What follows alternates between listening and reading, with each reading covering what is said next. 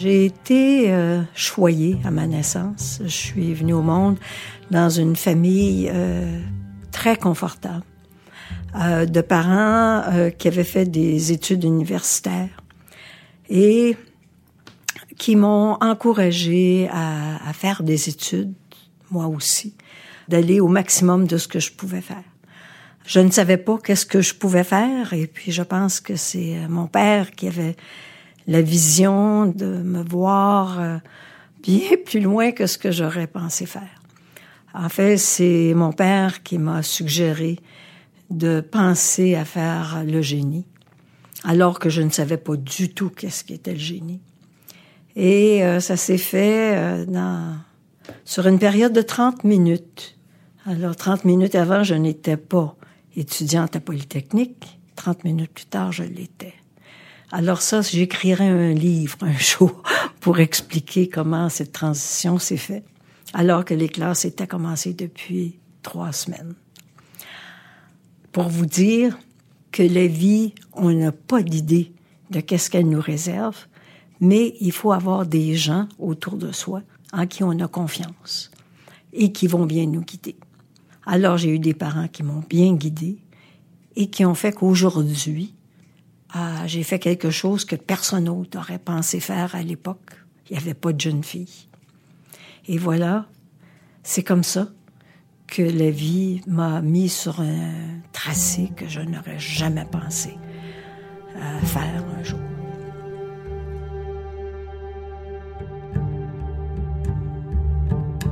Je suis la quatrième à graduer de Polytechnique. Mais à l'époque, euh, j'étais la seule dans la classe, avec 300 garçons. Et j'ai adoré mes cinq années. Mais ce n'était pas facile. Je suis capable de faire des études, mais euh, peut-être qu'il y en a d'autres qui avaient plus de talent que moi. Donc j'ai travaillé très fort pour y arriver, mais j'étais fière. J'étais fière de faire quelque chose que les autres n'avaient pas fait. Et puis, euh, je pense que ça a été un peu l'histoire de toute ma vie.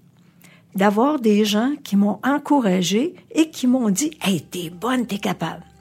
Aujourd'hui, je fais ça avec les jeunes. Je les encourage pour aller au maximum de ce qu'ils sont capables de faire.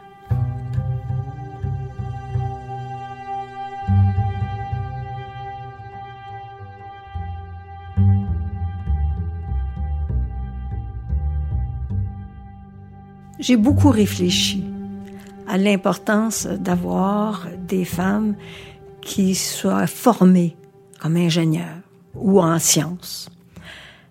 Puis une des raisons pourquoi c'est important, c'est que les grandes décisions de nos sociétés sont souvent prises à des conseils d'administration d'entreprise. Souvent, on recherche des gens qui ont une formation en technique, en, en sciences.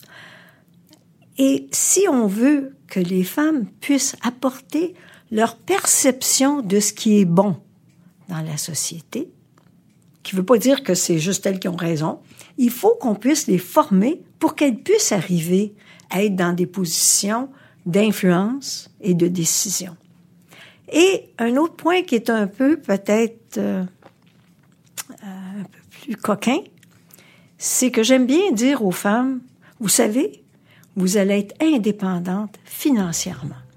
Vous avez le talent, vous n'avez pas de raison de ne pas essayer. Vous allez être indépendante, vous allez être heureuse.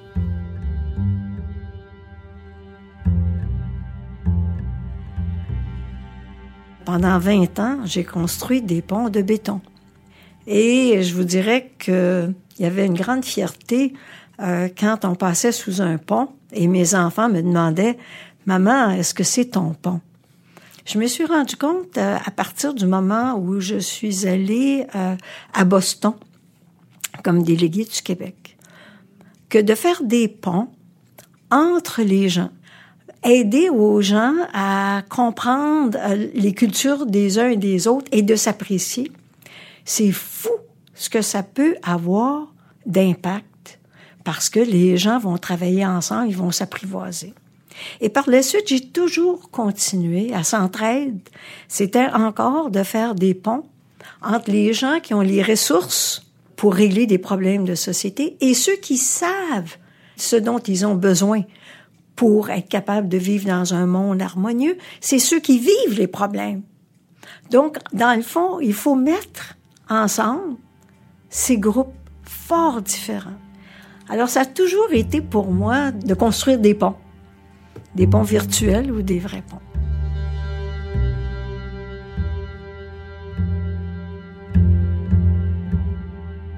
Je pense que ce qui a été ma grande chance, c'est l'homme qui a partagé ma vie, qui a été de bons conseils. Et je trouve que c'est très important dans la vie d'avoir des gens en qui on a confiance et qui vont nous aider à regarder les choses d'une façon posée. Il faut aussi avoir des gens qui vont nous donner confiance. Parce que surtout quand on fait quelque chose que personne d'autre a fait. Quand je suis allée à Boston, il n'y avait jamais eu de femme euh, en poste à l'extérieur avant. Alors j'étais la première. Donc j'ouvrais les portes. Mais il y a quelque chose de bon à ça, d'être la première. C'est que tu n'as pas de règles à suivre. C'est toi qui les écris, les règles. C'est sûr que des fois c'est difficile, c'est inquiétant, mais si tu as quelqu'un près de toi, comme moi dans mon cas, mon, mon conjoint avant mon père, euh, des, qui, qui me connaissaient bien et qui m'encourageaient. C'est fou ce que tu peux faire. Il n'y a pas de limite. Si tu te sens appuyé, tu vas au bout de tes forces. Euh, essayer de concilier travail, famille, alors que personne autre de ma génération était professionnel et avait euh, une famille. Oui, on fait beaucoup de culpabilité. Est-ce que je fais la bonne chose? Euh, et puis, euh, un jour, je me suis rendu compte que jamais personne pouvait me dire c'est bon ce que tu fais, c'est correct. Puis, euh, la seule façon que je le saurais, c'est quand mes enfants seraient grands. C'est la seule façon que je saurais si c'était correct. Et un jour, quand ma fille a eu 20 ans, alors qu'on avait un, on prenait un repas ensemble, elle dit, tu sais, maman, un jour, là, je veux faire exactement comme toi. J'ai dit, Caroline, t'as pas idée que tu viens de me donner mon diplôme. Alors, euh, il faut, je pense qu'il faut faire du mieux qu'on peut. On a des, des, petites voix internes qui nous disent qu'on fait correct. Et puis quand on n'est pas sûr, ben, on demande à d'autres. Penses-tu que c'est correct?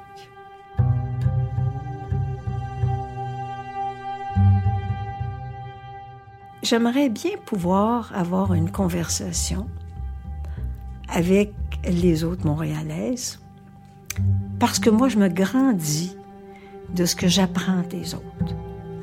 On apprend tout le temps, tout le temps, tout le temps. D'ailleurs, j'aurai jamais le temps de mourir. J'ai trop de choses à apprendre encore.